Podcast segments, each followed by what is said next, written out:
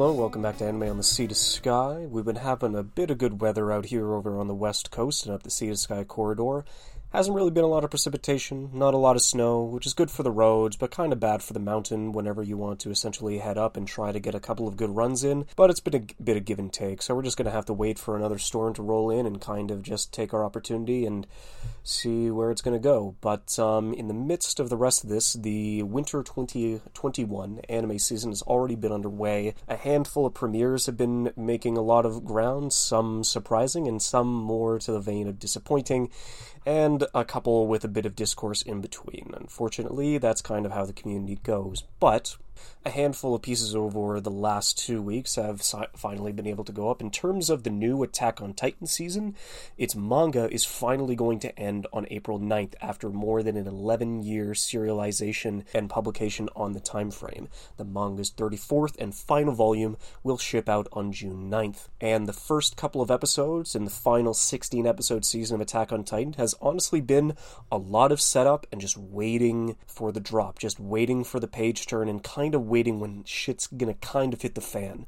We've already had a lot of big uh, back and forths between the ideologies of war and patriotism, but in dictatorships and the horrible treatment of those underneath the boot of its unfortunate grasp. But to be fair, all I can say is that it's been a good ride so far, and I'm really curious to see where the rest of the season is going to take us and how exactly it's going to end because I can't, every time I go through an episode, every time I have to say this, I cannot have another Game of Thrones season 8. I cannot have another unsatisfying conclusion for a series that I have been following for for in this case 7 years now. So at this point in time that's all we can hope for. But in terms of the other uh, less uh, less prominent shows, but ones that are trying to make a splash in the midst of all of these sequels that were originally going to be coming out in 2020, but got pushed back until the year thanks to coronavirus essentially just working its magic. But so at this point in time, the biggest splash so far of a show that had no expectations leading into it would probably just be Wonder Egg Priority.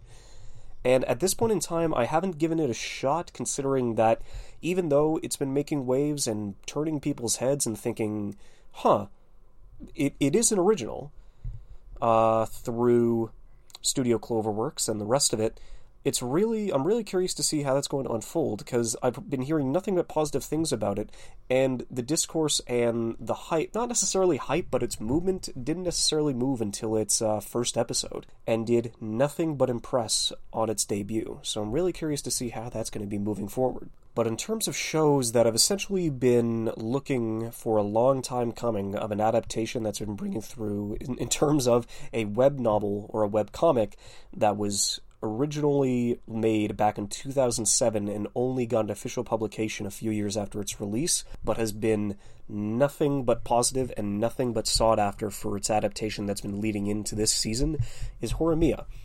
And that broke the record for the most watched debut of a romantic comedy on Mal inside of its first episode. And honestly, jumping into it, I was having a good time too. It was really nice. It was a tad quickly paced in terms of how the relationship between the two mains is going to be going through. So I'm really curious to see how that goes.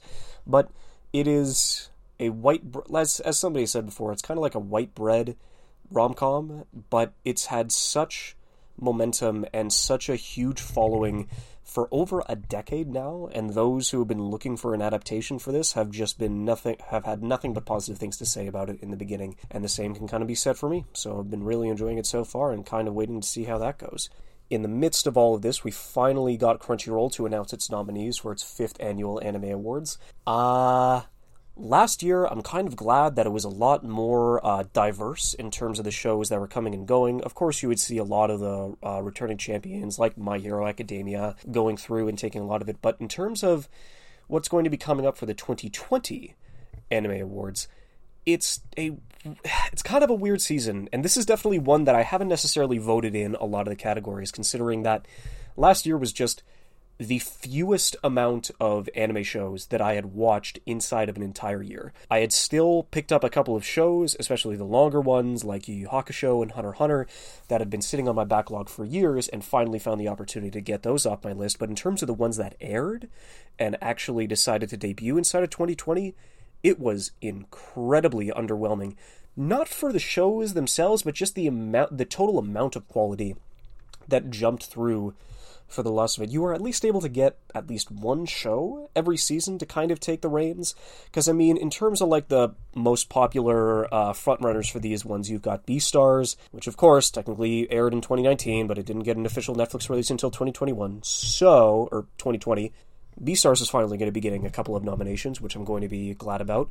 Great Pretender is going to be in the front runner for a lot of the categories, and as much as I dislike and really downplay the final eight episodes, the final arc that this show was able to go through, what it was able to accomplish in its first three arcs, and essentially what it had as a story as a whole, was vastly more entertaining than a lot of the shows that came out in the year. So I'll definitely give it props for that. The new shonen runner that essentially came through over the course of this year would definitely be Jujutsu Kaisen. So I would definitely, even though, I mean, like, it just started in fall of 2020 and it's already been nominated for so much and the fact that they could actually do that just for a show that only has 12 to 13 episodes out and just began at the near end of the year and only has a fraction of the story told the amount of awards that it's getting is kind of a little ridiculous. So i'd rather it not be so much put on the front runner. If anything i would give it best ed and best opening of the year like by far. Like i'll just automatically give it those but for the rest of it it really needs to like get some more depth and expand itself for another for another couple of seasons before I even put it in the same wheelhouse as a lot of the other shows coming through.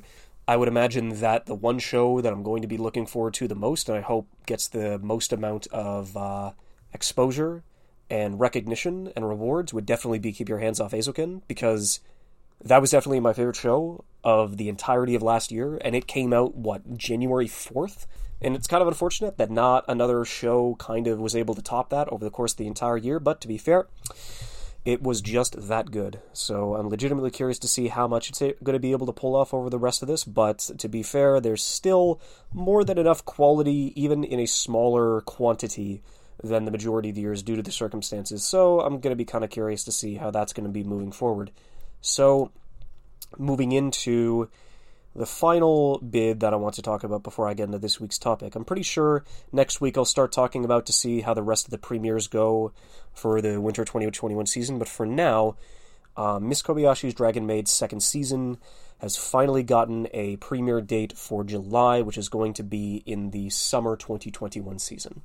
And just foregoing what the proportions are like for the new character that just got introduced, I am legitimately just overwhelmed with happiness and kind of seeing that this might be the this is going to be the first television series that we're going to be able to get post arson inside of Kyoto Animation's uh, just tragic backstory that was leading into several months ago. It's it's just really enjoyable and just fantastic to see that this is going to be at least for us the first television series that they've come back to with because unfortunately the original director uh, Yasuhiro Takemoto, he was one of the tragic victims inside of the arson attack. And the fact that this show was able to just bring so much happiness and so much joy to people around the world, including myself, and that even though we're going to be having a new director and a new season, which is great, the fact that it's not going to have his personal touch is definitely going to be something that's missing. And there's not really much else that can bring anything more positive to that. But the fact that he was able to create this shortly before his death is still, I don't know. It's it's just sad. But in terms of what Kyoto Animation was able to create before this, and definitely, I'm hoping they're going to be able to do just as just as much after this tragedy, after this second season. It's going to be it's really weird because I still believe that Kyoto Animation is probably my favorite studio even before and after the tragedy, considering just how much breadth that they're able to cover, what their studio means to the industry in terms of actual living wages and salaries and careers for those that go through the animation schools that they have set up in Kyoto and Tokyo that are actually able to uh, mature and give more experience to those who are coming into the industry and actually not have to break their back over small wages and something that's able to go through. So, of course, they don't make as much, as the majority of studios that come out of Japan, but it's the quality that they're able to give and what they're able to accomplish in the most of it is definitely not to be understated. Without a doubt, they had their biggest influence inside of the 2000s, which at the time I wasn't really an anime fan moving through, but in terms of the shows that they were able to produce, in terms of Air, in terms of Full Metal Panic Fumoffu's Second Raid, and Haruhi, and Kanon, and Lucky Star, and Clannad, these shows probably had more influence in terms of these 2000s than, than the majority of them that came out in that same decade. Um, I never did get around to the visual novels that they were able to go through, like Air, like Kanon. I did get into Clannad, and although it, I thought it was great, I didn't have the same personal connection as a lot of others did in the majority of uh, in the majority of the time that it came out. Um, I, I, I I might have to go back to it because I tried to watch Lucky Star um, back in like 2015, and I dropped it a couple of episodes in, so maybe I'll give it another chance at some point. But it's just, I don't know. It, it definitely feels like it's out of a different time. That in terms of the references, in terms of the tropes and the characters and everything else, it was definitely. It's probably the only show of Kyoto Animations. No, the second show of Kyoto Animations that I draw. But in terms of the majority of their catalog, the amount of positive reinforcement and just quality that I've been able to get out of these guys is nothing short of amazing. And then, of course, you can't necessarily like go through without talking about Haruhi and what it was able to do in terms of the impact that it brought to the culture in the middle of the 2000s. Like, there's, I, I it's going to be a long while before any sort of show like reaches up to that uh, not necessarily the quality, but that kind of impact that it's able to move through and let go on. Um, K-On! is definitely just a. It, it's so sweet. It's definitely one of those shows that it, it, can either be an immediate turn on or immediate turn off. Like in terms of like it is the cute girls doing cute things show, and I highly doubt that any other show that comes and tries, considering what it was able to bring and the trends that it was able to set, trying to get just any sort of girls inside of any sort of school club to do any sort of uh, niche hobby, they they tried to emulate that same sort of style, but it never really fit, considering what it was able to accomplish. And then in terms of what um, Yamada Naoko was able to accomplish in not only the second season and the movie that was able to come out and what they were able to accomplish and what they were able to make and accomplish inside of that span and, and inside that of a time frame. Yeah, no, it was Yamada Naoko is definitely now one of my favorite directors of all time, and what she was able to accomplish was just in the beginning of her career with this show and, and able to adapt it and evolve it beyond just the four uh, just the uh, comedy manga that it was able to that it was based off of is nothing short of a telling bit about her skills. So, moving on. Comedy wise, you've still got a bit more under their belt, considering that Nichijou, while it wasn't really my cup of tea in the beginning, what it was able to evolve into and the breadth and depth of its jokes on top of the fact that it was able to be backed by such stunning production and animation techniques that were able to enhance the jokes that were moving on into such a greater degree of comedy.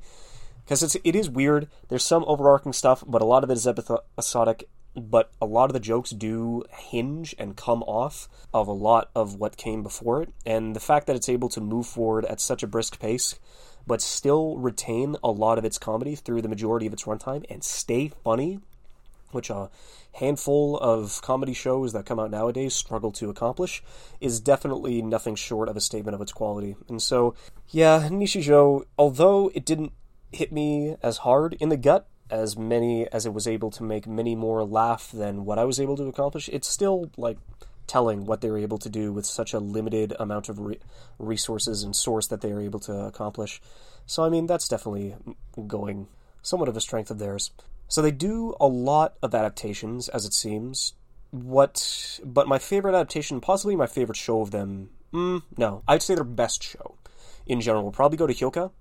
And even though it was one of the show, the first shows that I ended up watching as I was getting into this fandom, uh, even though it did make a bit of an impression on me in the beginning, nostalgia factor definitely doesn't come into play because of the two times that I decided to rewatch this series. It only got better especially over the course of the years, going through and seeing how many anime take place in high school, how many different shows have the exact same cookie cutter plot and setting and pacing. What Hyouka is probably to me like the best high school anime of of all time that I've honestly seen. Because I mean, what it's able to accomplish and the relationships it has between its four characters and the fleeting romances and the will they won't they's that go through, on top of the production, on top of the unique direction, on top of the quality of its adaptation. And definitely the only bad thing that I can say about the show is that its first arc is the best, and it's only in huge quotation marks downhill from there. Because the first arc was like a 10 then the rest of it's like a 9 9.5 except for the swimsuit let's go to the public pool yeah you, you can kind of just leave that out of out of it and just kind of let it die by the wayside. But what it's able to accomplish in its 22 episode runtime and all that it's able to show by quality and direction alone is something that should be looked back upon and studied and just inspired to move forward. But moving on from that, the first show that came in afterwards, uh, Chunibyo, was kind of like a hit and miss, an up and down, left and right, roller coaster, sort of, in terms of just my care and my expectations and my feeling towards the show, where it just didn't really I mean the first episode got me in, but what followed didn't necessarily like have this like, the quality was definitely not up my alley. Although in terms of the look into mental illness and in this case the uh, the Chunibyo syndrome or the eighth grader, seventh grader, wh- whatever it decided to go through with, I can't remember the number. It's been so long. When it delved into like what kind of the trauma or what trauma leads into somebody acting this way and kind of being able to get themselves out of a rut not only through their own personal experience and drive but with the help of the friends that they have inside of their own circle. It's definitely something that's uh yeah it is definitely something to be looked upon and praised in that degree. It's just the cast is a little too wonky for me to like appreciate. It just wasn't really something that went through uh yuta and Jesus, I can't remember this name. Who is it from the our anime podcast that hates it? I think it's Panic. Panic would just absolutely smite me for not knowing. Rika, that's who it is. Considering that the second season didn't really hit the same notes as I thought, like introducing the new character wasn't really much of a plus for me. So, it, it, like, it kind of just downtrodden in the second season, which has gotten me to hold off on watching the new film. I think it's called Take on Me which, even though it was incredibly positive and everything else was uh, coming out of it with praise and positivity and just uh, happiness, especially considering that everybody who watched it seemed to enjoy it, I might have to give it a shot for the first time in a while. But it's it's on the backlog, but it might take me a while. Um, so I initially dropped Tamako Market when it was airing back in 2013. I guess it was just I didn't like the style and the characters in the implied romance, especially Dera. Dera was just too fucking much. It was he was he was the biggest turnoff in the show beyond a shadow of a doubt. Like he was he was probably the one that just did not get me to like the show. So that was definitely an awkward one. Um, and so I held off on it. And in the Valentine's rewatch that happened in 2016 when I came back and revisited it. It was so. I, I, I don't know if it, if it was just I was not really in a good headspace at that time and I was a little downtrodden and not really feeling like much could kind of move me. Not a lot of Kyoto Animations work or anything that was coming out around that time really could get me out of the funk that I was sitting in. And I watched the first episode of Tamako Market again, and the environment and the atmosphere and the love that the market is able to generate around Tamako and the rest of the cast was definitely more than special to me. And it was definitely a better opportunity inside of the uh, regular uh, Valentine's rewatch schedule, considering that I was in no rush to consume this show. I was in no rush, even with the love that I felt towards it after the first episode aired. I was thinking, no, this needs to be savored. This needs to be enjoyed at a brisk pace, and it doesn't need to be rushed. Because I want this feeling to last, and I want to come back to the show at the end of, which in this case was a very tough stretch of university days, that I could always come back to it and always have that an episode of that lined up, especially leading into the film that came out a couple years later. It's definitely of course, when I say Hyouka is probably the best Kyoto Animation work, Tamako Market is without a doubt my favorite, for sure. And it's something that I really recommend everybody should give a opportunity and give and give a watch. Our anime always has, so Tay, so Fate Steel Tailor always has a Valentine's Day rewatch coming through, and if there's any recommendation that I can give throughout the month of February, Tamako Market would definitely be one that I would wholeheartedly give its strongest recommendation.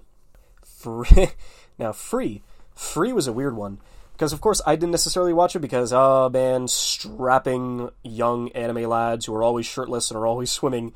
It was just definitely not my thing. It was definitely a thing for the entire uh, female demographic because this was the point where Kyoto Animation realized, oh wow, this demographic hasn't been pandered to for a while, and this is definitely something that they could work off of. So it was just ridiculous seeing how fervent the fan base was for this show. And I know that there's been a sequel season. I know that there's been a movie, and I know that there's going to be another movie coming through. But I, it'll take me a while to jump back to free and just kind of figure it out because I'm just that I'm just that uh, weak inside of my sexuality. But um, I'll just have to wait and see and give it the opportunity when it, when the time comes. Uh, Kyoukai no was definitely a nice. It was a nice addition to the catalog. I thought it did a good job. The fetishizing was just something that was a little off for me because it didn't necessarily line up to me. It's like, yo, so main dude has a glasses fetish and the other main dude has a sister fetish. And it's like, okay, not my fetish. So you guys can go enjoy that, and I'll just leave that by the wayside. But what it was able to accomplish in the 12 episodes was definitely a fun supernatural thriller moving forward. The not the vocaloid, not the singing, but just like the filler the one filler episode in the middle of the run like just brought me to tears of laughter at the time and it's just definitely one of my favorite episodes to go back and through. I did also watch the sequel films that came out uh, a couple of years later and i would still give those a recommendation as well.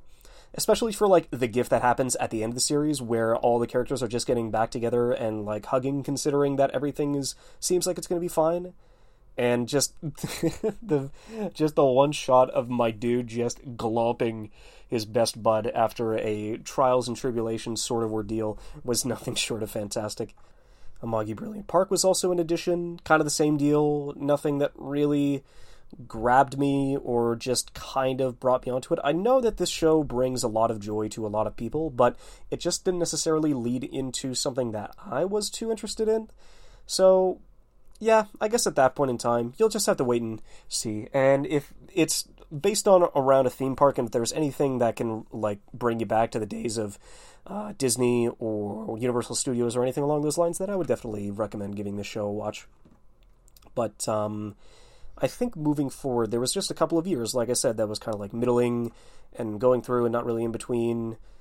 But um, it definitely came back with uh, Sound Euphonium. It was, yeah, no, it's it's probably one of my favorite works. Uh, outside of the company, like, mm, would I consider it? Would I consider it the? Th- it's definitely top five.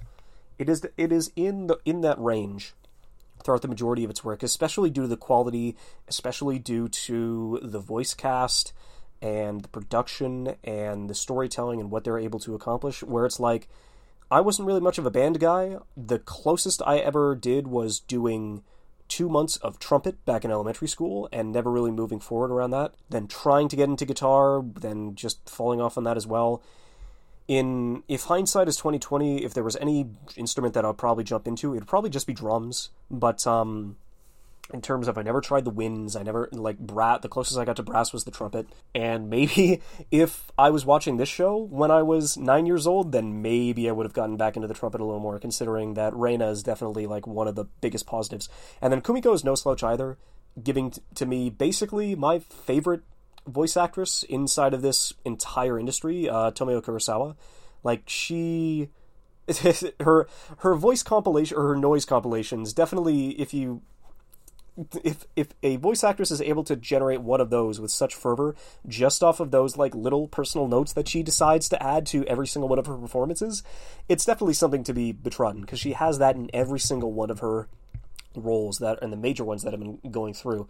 And uh, I think she also has a role in a, like a brief role in uh, Yuru Camp's second season that's coming out uh, over the next month or so, and I can't wait to see what she decides to bring or that comedic or realistic tone that she goes through. The only weird uh, scenario that I had with the series was that when I went to go see the third, uh, so basically the sequel movie, is that for some reason the theater wrote it down as the subbed version, but it was the dubbed version.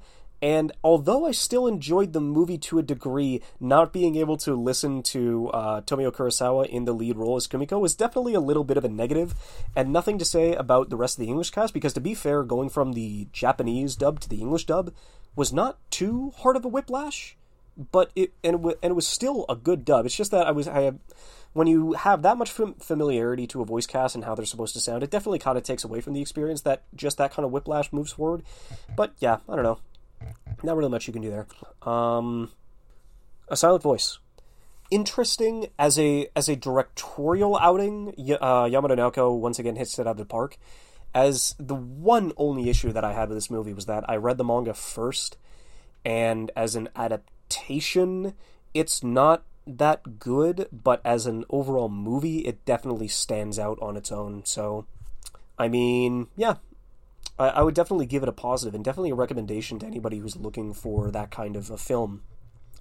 But uh, yeah, I would definitely give Silent Voice a recommendation beyond a shadow of a doubt. And then, like I was saying before, Kobayashi's Dragon Maid, joyful, hopeful, kind, timeless, everything that was every like positive adjective that you can go through is it was just such a fun time and just such an amazing uh, just homey feel towards anybody. And I can't wait for the second season that's going to be coming out this year because it's like I said before it just gives so much joy to everybody that was able to watch it. And that's I really hope that somebody would be able to find that same joy as well. In terms of like films another one Liz and the Bluebird I would I probably liked a lot more than uh, a silent voice. Uh, it's I don't know the relationship that you have between uh, Liz and Mizore, or not not Liz and Mizore, uh, Nozomi and Mizore. Um, it's so soft and caring and stressful and just hopeful at the same time that you really you really want them to find happiness in each other, whether it's just in a relationship of friends or something more.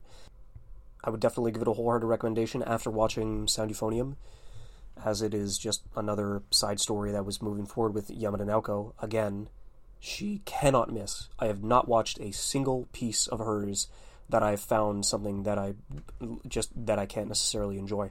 The Violet Evergarden film, which I still haven't seen, and was technically the first outing of Kyoto Animation after their arson tragedy.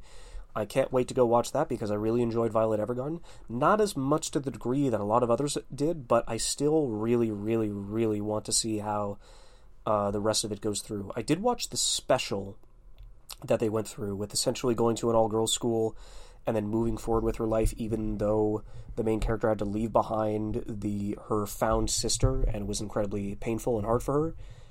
I would definitely want to see where the movie goes and if it's relatively a sequel or if there's anything more beyond that.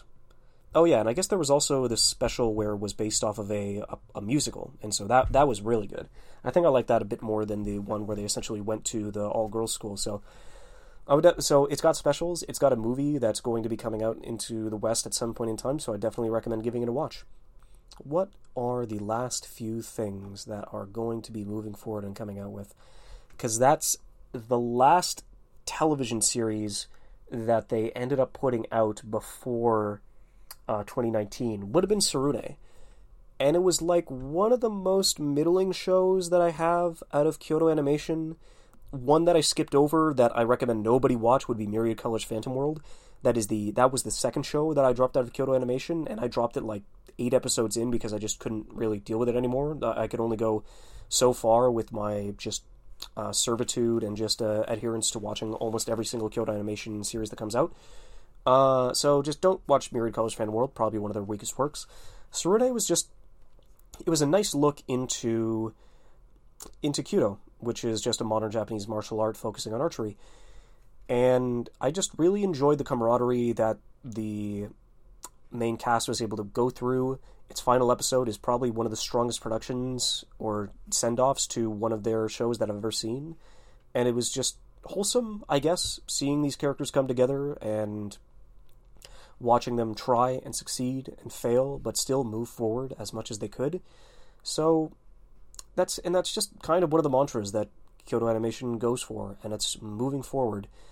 And even though with the tragedy that they were unfortunately incurred with, that of course it couldn't have happened. the The worst thing I could say about it is that it couldn't have happened to any other studio. Like considering that Kyoto Animation is just such a beacon of light and hope for the industry, and for something this horrific to happen to them in general was just something that really took me and a lot of people around the world out of it. And I don't know, if I ever do get to visit Kyoto one day, I'll definitely go around and pay my respects to those who have given me and so many others so much joy and so much happiness inside of our lives, and that there is possibly no other way that we would be ever able to repay them.